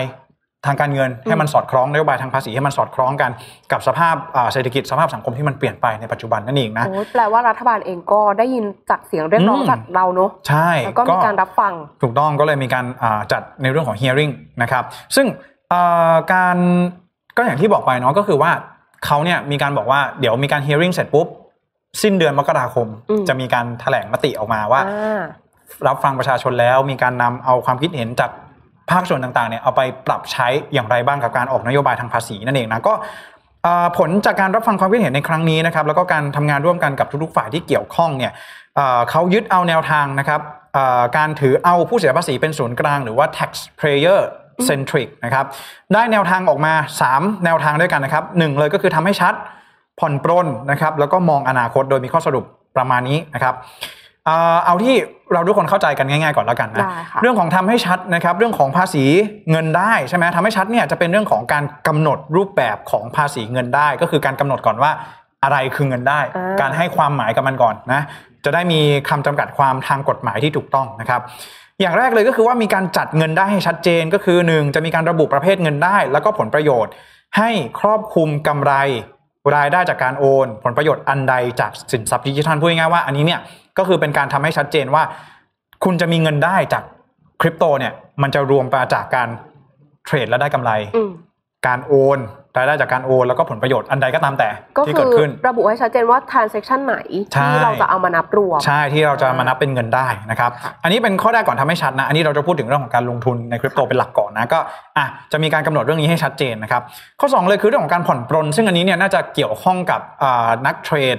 คนที่เกี่ยวข้องทั้งหมดเลยนะครับ คือกรมสรรพากรเนี่ยได้มีการดำเนินอ่าดำเนินการผ่อนปรนหลาย ๆ ประการนะครับ ภายใต้กฎหมายในปัจจุบัน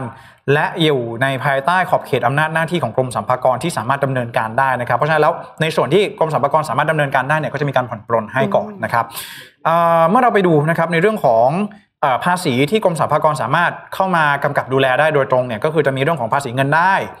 ภาษีหักหน้าที่จ่ายแล้วก็แวดภาษีมูลค่าเพิ่มนะ อืม value added tax นะครับ ซึ่งมีเอ่อแนวทาง 3 แนวทางดังนี้นะครับสำหรับแต่ละเอ่อภาษีแต่ละประเภทนะครับ ค่ะ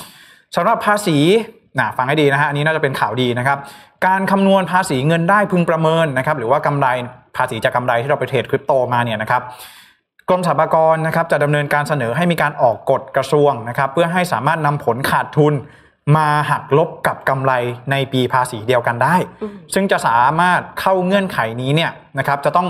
เทรดคริปโตเนี่ยผ่าน Exchange ที่อยู่ภายใต้การดูแลของกรตเท่านั้น อ่าแปลว่าต่างประเทศไบแนนอันนี้ยังไม่รับ ยังไม่ได้อ่า อ่า ใครไปเทรดอยู่ต่างประเทศอะไรตอนนี้เนี่ยไม่ได้นะ ต้องมาเนี่ยบิดครับ ครับ ซิปเมกสตางโปรต่างๆ ที่เอ่ออยู่จดทะเบียนกับทางด้านของกรตหรือว่าสำนักอ่าสำนักงานคณะกรรมการกำกับหลักทรัพย์และตลาดหลักทรัพย์นั่นเองนะครับ โอเคค่ะ ในเรื่องแรกของภาษีเงินได้เนาะเอาขาดทุนมาหักลบกับกำไรได้ละ ค่ะ นะครับข้อที่ 2 เลยคือเรื่องของภาษีหักหน้าที่จ่ายนะครับ คือก่อนหน้านี้เนี่ยภาษีหักหน้าที่จ่ายคืออะไร คือเวลาเราขายของจะต้องมีภาษีหักหน้าที่จ่าย อืม ใช่ไหมอ่า ซึ่ง แบค์ เปอร์เซ็นต์ ทำ ซึ่ง ม เปอร์เซ็นต์ของการหักหน้าที่จ่ายของแต่ละบริการก็จะไม่เหมือนกัน าถูกต้อง ถ้าเป็นสวิตของการบริการก็จะหักอย่างหนึ่ง อ่า ถ้าเป็นการเขาเรียกอะไรแบบ ให้เช่าก็จะอีกเลทหนึ่งซึ่งก็จะไม่เท่ากัน ใช่ซึ่งอันนี้น้องแป้งทำเอน่าจะรู้ดี อันนี้ ใช่ไหม รู้อยู่ อ่า ค่ะ นะครับซึ่งภาษีหักหน้าที่จ่ายเนี่ยก็ต้องบอกก่อนว่าพอเราขายคริปโตออกไป อืม ใช่ไหมมันก็ถือว่าเราขายของไง อืม เออเพราะฉะนั้นก็ต้องมีการหักภาษีหน้าที่จ่ายนะครับ ซึ่งต้องบอกก่อนว่าเอ่อการกระทำที่ผ่าน Exchange ภายใต้กรตเนี่ยนะครับมันไม่สามารถที่จะระบุตัวตนผู้รับเงินได้ แล้วก็ไม่สามารถทราบจำนวนเงินที่ต้องหักได้ อ่า เพราะฉะนั้นมันไม่ครบองค์ประกอบในการหักภาษีหน้าที่จ่าย จึงไม่จำเป็นต้องจ่ายภาษีหักหน้าที่จ่าย อ๋อแปลว่าภาษีนะหักหน้าที่จ่ายคืองดไว้ก่อน อ่าถูก ไม่ ต้อง ต้อ นะ งเก็บไม่ต้องจ่ายกัน ผ่อนปรนไง อ่า อ่าตาม ดี ข้อนี้นะครับภาษีหักหน้าที่จ่ายนะ ต่อมาเนี่ยคือภาษีมูลค่าเพิ่มนะครับแวดนั่นเองนะครับเต่างๆเนี่ยทางด้านของกรมสรรพากรเนี่ยจะเสนอพระราชกฤษฎีกาให้ยกเว้นแวดสำหรับธุรกรรมที่ทำผ่าน Exchange ภายใต้กรตนะครับแล้วก็เอ่อและสินทรัพย์ดิจิทัลที่ออกโดยธนาคารแห่งประเทศไทย ค่ะ ซึ่งข้อนี้เนี่ยมันมีและสินทรัพย์ดิจิทัลที่ออกโดยธนาคารแห่งประเทศไทย ซึ่งอาจจะหมายถึงบาทดิจิทัลหรือเปล่า เอ้ย ในอนาคต เอ้ย อ้าวถ้าเกิดว่าอนาคตเนี่ยนะครับเอ่อเรื่องของแวดในการที่จะเข้าซื้อบาทดิจิตัลเนี่ยอาจจะไม่ต้องจ่าย ไม่ต้องจ่ายเหมือนกัน น่าใช่ในอนาคตเนี่ยต้องรอดูนะจะมีการยกเว้นแวดนะครับเรื่องของภาษีหักหน้าที่จ่ายก็ไม่ต้องจ่าย แล้วก็เรื่องของภาษีเงินได้เนี่ยจะสามารถเอาไอ้ส่วนที่ขาดทุนเนี่ยมาหักลบกับกำไรได้โอ้โหซึ่งสาวกคริปโตน่าจะแบบอ่า อ่าใจ โล่ง ชื้น ใจแล้ว อ่า นะฮะ ค่ะ เศรษฐกิจแบบนี้นะครับแหมบางคนบางท่านหลาย ๆ ท่านก็ลงทุนในเอ่อตลาดคริปโตไง ใช่ ไหมก็เป็นส่วนหนึ่งของแผนการลงทุนในยุคปัจจุบันนี้เนาะยุค ค่ะ ยุค 2022 แบบนี้นะครับอ่าเพราะฉะนั้นแล้วนอกเหนือจากอ่าทำให้ชัดนอกจากผ่อนปลนแล้วนะครับก็จะมองไปที่อนาคตกันอีกด้วยนะฮะทางด้านของกรมสรรพากรเองก็จะมีการอ่าหารือทำงานร่วมกับชุมชนสินทรัพย์ดิจิทัลแล้วก็หน่วยงานที่เกี่ยวข้องเพื่อศึกษาความเป็นไปได้เชิงนโยบายต่อไปนะครับ ก็อาจจะมีการแก้กฎหมายให้มีความเหมาะสมมากยิ่งขึ้นนั่นเองนะครับ แล้วก็เอ่อจะมีการเนี่ยรับฟังความคิดเห็นนะครับจากภาคส่วนต่างๆนะครับแล้วก็นำข้อมูลต่างๆเนี่ยมาบริหารจัดการ เก็บภาษีที่ตอบสนองต่อความต้องการของทุกภาคส่วนให้เกิดประโยชน์อย่างยิ่งนะครับให้เกิดประโยชน์สูงสุดนะครับแล้วก็ไม่เป็นอุปสรรคต่อการเติบโตของธุรกิจสินทรัพย์ดิจิทัลไทยด้วยนะครับแล้วก็ยังจะคงรักษาหลักการการจัดเก็บภาษีอย่างทั่วถึง และเป็นธรรมโดยยึดถือประโยชน์สูงสุดของประเทศชาติและประชาชนเป็นสำคัญ โอ้โห ใจชื้นนะ ใจชื้นฟังอย่างนี้แล้วใจชื้น คือ จากตอนแรกที่ยังไม่ อืม กล้ากระโดดเข้ามา ถูกต้อง พอเราเริ่มเห็นเบาะ อื นุ่ม ม ๆ ของทางภาครัฐแล้ว ครับ เริ่มจะเริ่มจะผ่อนคลาย เริ่มจะสบายใจ อืม ขึ้นนิดนึงแล้วค่ะ เราก็เห็นได้ชัดนะว่าทางกรมสรรพากรเองก็รับฟังประชาชนนะ ใช่ แล้วก็เอ่อออกนโยบายมาครึ่งจริงๆเนี่ยต้องบอกก่อนว่า ชาวคริปโตเนี่ยเขาไม่ได้เขาไม่ได้บอกว่าอย่ามาเก็บภาษีชั้นหรอก อืม คือเก็บได้เราเข้าใจ ให้มันอยู่ในหลักเกณฑ์แล้วก็ค ให้ วา มันมอยู่ เห ใน มาะ ค ส วาม ม เหมาะสม ใช่ เออคือถ้ามันเก็บกันตามเหมาะสมเนี่ยคืออย่างเราเนี่ยทำงานกันไปสุดท้ายเราต้องจ่ายภาษีเงินได้ถูกต้องไหมเราก็ ใช่ โอเค ยินดีแหละ เพราะว่ารัฐบาลเองก็จะได้นำเงินงบประมาณตรงนี้ไปทำจัดสรรประโยชน์อื่นๆให้กับเรา ก็คาด ใช่ ห ไห วัง ม ว่าเงินภาษีของเรามันก็จะนำไปสู่การพัฒนาประเทศ เอาไปสร้างทางม้าลายอะไรอย่างนี้ อ่าสร้าง ให้มันชัดเจนมาก สะ ขึ้น พงสะพาน ใช่อะไรแบบนี้นะฮะก็เนี่ยแหละถือว่าเป็นสิ่งที่เราก็ไม่ได้ตะขิดตะขวงใจหรอกถ้าจะเก็บภาษีอะไรแบบนี้ ใช่ แต่ว่าโอ้โหแหมขาดทุนแล้วไม่หารกับเรา แต่ว่าพอ ใช่ กำไรจะมาหักกำไรของเราแบบนี้เนี่ย เรา นะ ขอกันไม่เยอะหรอกพี่แจ๊คขออืแค่ม แบบเก็บอย่างเหมาะสม แล้วเราก็เห็นผลของการเก็บภาษีเราไปใช้อย่าง แบบให้มันเห็นผลชัดเจนว่ามัน ค มี รับ ประโยชน์ ใช่ เท่านั้นเอง นะฮะ แล้วก็ดีใจที่คริปโตเคอเรนซีมันก็เป็นทางใหม่ที่ตอนนี้ อืม เป็นกระแสที่หลาย ๆ คนยังเพิ่งเริ่มหรือว่าเพิ่งจะกระโดดเข้ามา มันเป็นเรื่องใหม่สำหรับหลาย ๆ คนรวมถึงของแป้งเองด้วย ครับ อ่ะแล้วก็แน่นอนว่าสำหรับตัวรัฐเองภาครัฐก็คงเห็นว่า อืม เป็นเรื่องใหม่เหมือนกัน อืม เพราะฉะนั้นก็ดีใจนะคะที่เขา ครับ อย่างน้อย รับฟังกันและกันแล้วก็ อืม เติบโตไปด้วยกันพัฒนาไปพร้อม ใช่ ๆกัน นะครับก็นี่วันนี้ก็หยิบยกเอาข่าวสารมานะเนี่ยคุณไปสารบอกว่าวันนี้ข่าวซอฟๆไม่รู้ว่าเป็นเพอน้องแป้งเข้ามาแล้วไม่ซอฟนะเรื่องของค่าแรงก็ต่ำซอฟไหม ไม่ซอฟนะแป้งว่า โอ้ย ดุอยู่เหมือนกันนะคะ ใช่ก็ต้องรอดูนะ รอ คื ดู คุณไปสาร แอบ ทำธุรกิจหรือเปล่า แอบลุ้นอยู่เหมือนกันว่า ใช่ ค่ะ ถ้าทำธุรกิจนี่ได้รับผลกระทบนะ ค่ะ อืมนะครับก็เป็นเรื่องหนึ่งละกันเนาะจริงๆคิดว่าวันนี้เนี่ยก็เอาข่าวสารที่เหมาะสมกับสิ่งที่เกิดขึ้นรอบวันมาฝากกันละกันเนาะเออแล้วก็น้องแป้งเองก็มีการเสนอข่าวที่มันมีหลากหลายแง่มุมมาก็อยากให้น้องแป้งเนี่ยอ่านข่าวที่ตัวเองเนี่ยรู้สึกว่าเออมันมีประโยชน์กับคุณผู้ชมเนาะ ใช่ อื ค่ะ ม จริงๆก็ทุกอย่างที่เราหยิบยกมาให้ทุกคนได้รับฟังกันนะคะเรียกได้ว่าก็ครอบคลุมไม่ว่าจะเป็นทางการเมืองเศรษฐกิจสังคมรวมถึงสิ่งแวดล้อม ครับ ที่อยากจะให้ทุกคนได้แบบ pay attention ด้วยกัน ครับผม นะคะ ก็ใครเห็นเสื้อพี่ใส่วันนี้บ้าง เอ้ยเสื้อสวยพี่แจ๊ค เสื้อน้องแป้งล่ะ เสื้อน้องอืมไม่อยากจะพูดเลยท่านผู้ชม ขอเมานิดนึงก่อนลากันไปนะคะ จริงๆวันเนี้ยเรามีการนัดตีมกัน ใช่ อ่า ตีมอะไรเอ่ย ตีมตรุดจีนค่ะ อยากจะมาสวัสดีปีใหม่จีนกับทุกคนทุกท่าน แต่ว่านะคะ นี่คือแดงที่สุดที่พี่แจ็คมีในตู้แล้วนะคะ ครับผมก็วันนี้ใครเห็นเสื้อตัวนี้นะแฟนๆรายการ Mission Daily Report เสื้อสวยกรีดการ์ดกันอยู่หลังไมค์ ต้องบอกเลยว่าจับตาดูให้ดี เราจะมีเร็วๆนี้นะคะ ใคร หน้ อยาก เพ จะจับจองเป็นเจ้าของ ก็เตรียมติดตามข่าวกันในหน้าเพจ Mission to the Moon ของเรานะคะ อย่าลืมกดกระดิ่งกันไว้ อืมเนี่ยกดไลค์กด subscribe ตามที่ อ่า สมมูลเนี่ยบอกไว้เลยนะครับ ใช่ค่ะ ใครที่สนใจก็ฝากด้วยนะฮะ เดี๋ยวเราจะมีการเปิดให้อ่าจับจองกันแน่นอนนะครับ อดใจรอกันสักครู่หนึ่งนะครับ แล้วก็คุณทิมพรบอกว่ามาแจกอ่างเปาด้วยให้ดาวมา 100 ดวง อุ้ย ขอบคุณคุณ ข ทิ อบ มพ คุณ รมากเลย ค่ะ นะครับผม ได้ อ่ะ เลย นะฮะก็เอาเป็นว่านี่แหละคือทั้งหมดของการรายงานข่าว Mission News Live ในวันนี้นะครับ ค่ะ ยังไงก็เอ่อฝากเนื้อฝากตัวด้วยเนาะสำหรับพวกเราสองคนนะครับ ถ้าหากว่าเออมีข้อเสนอแนะคำติชมอะไรก็สามารถที่จะคอมเมนต์กันเข้ามาพูดคุยกันได้นะครับผม ใช่ค่ะ แล้วก็ขอบคุณพี่แจ็คอีกทีหนึ่งที่วันนี้ชวนน้องแป้งมาอีกครั้งหนึ่งนะ ครั คะ บก็ แล้วก็ขอบคุณทุกๆคนที่ติดตามกันอยู่ด้านหลังบ้าน ติดตามกันอยู่หน้าคอมเมนต์นะคะ ครับ แป้งเนี่ยแอบมองคอมเมนต์อยู่ตลอดเลย ก็ขอบคุณที่วอลเมลคัมแป้งนะคะ ครับผมก็เอ่อพวกเราสองคนในวันนี้นะก็อยากจะบอกว่าซินเจียยุ่ยซินนีฮวดไฉนะครับก็สุขสันต์วันตรุษจีนทุกๆท่านกันด้วยนะฮะก็ถ้าหากว่าไปท่องเที่ยวไปไหว้อะไรกันที่ไหนก็อย่าลืมระมัดระวังเรื่องของโควิด -19 กันด้วยนะครับ ล้างมือให้สะอาดแล้วก็ปิดปากนะคะ อืม ปิดผ้าอนามัยยังอยู่เสมอผ้า ครับ หน้ากากอนามัยค่ะ ขอให้เป็นปีที่ดีสำหรับทุกๆท่านนะครับ วันนี้พวกเราสองคนขอลาไปก่อนแล้วพบกันอ่าพบกับพวกเราสองคนได้ใหม่สัปดาห์หน้านะครับ วันศุกร์เช่นเดิมใครอยากที่จะเจอน้องแป้งเนาะ กับทุกวันศุกร์นะคะ Mission News Live แบบนี้เวลา 18นาฬิกานะคะ ก็มาเจอกับแป้งกับพี่แจ็คทั้งสองคนนะคะ ก็อย่าเพิ่งเบื่อหน้ากันเพราะว่าแป้งยังสนุกกับการมาอ่านข่าวตรงนี้อยู่เลยนะคะ ก็ ครับ เดี๋ยวมาติดตามกันว่าอาทิตย์หน้าสัปดาห์หน้าเราจะเอาข่าวไหนมาหยิบยกมาพูดคุยกับท่านผู้ชมนะคะ ก็วัน ขอ นี้ ติดตามกันด้วยอืม โอเค วันนี้เราสองคนนะคะ ก็ขอลาไปก่อนค่ะ สำหรับวันนี้สวัสดีครับ มิชชั่นนิวส์อินไซเดอร์สรุปประเด็นร้อนรอบสัปดาห์ ให้คุณไม่พลาดทุกความเคลื่อนไหวรอบโลก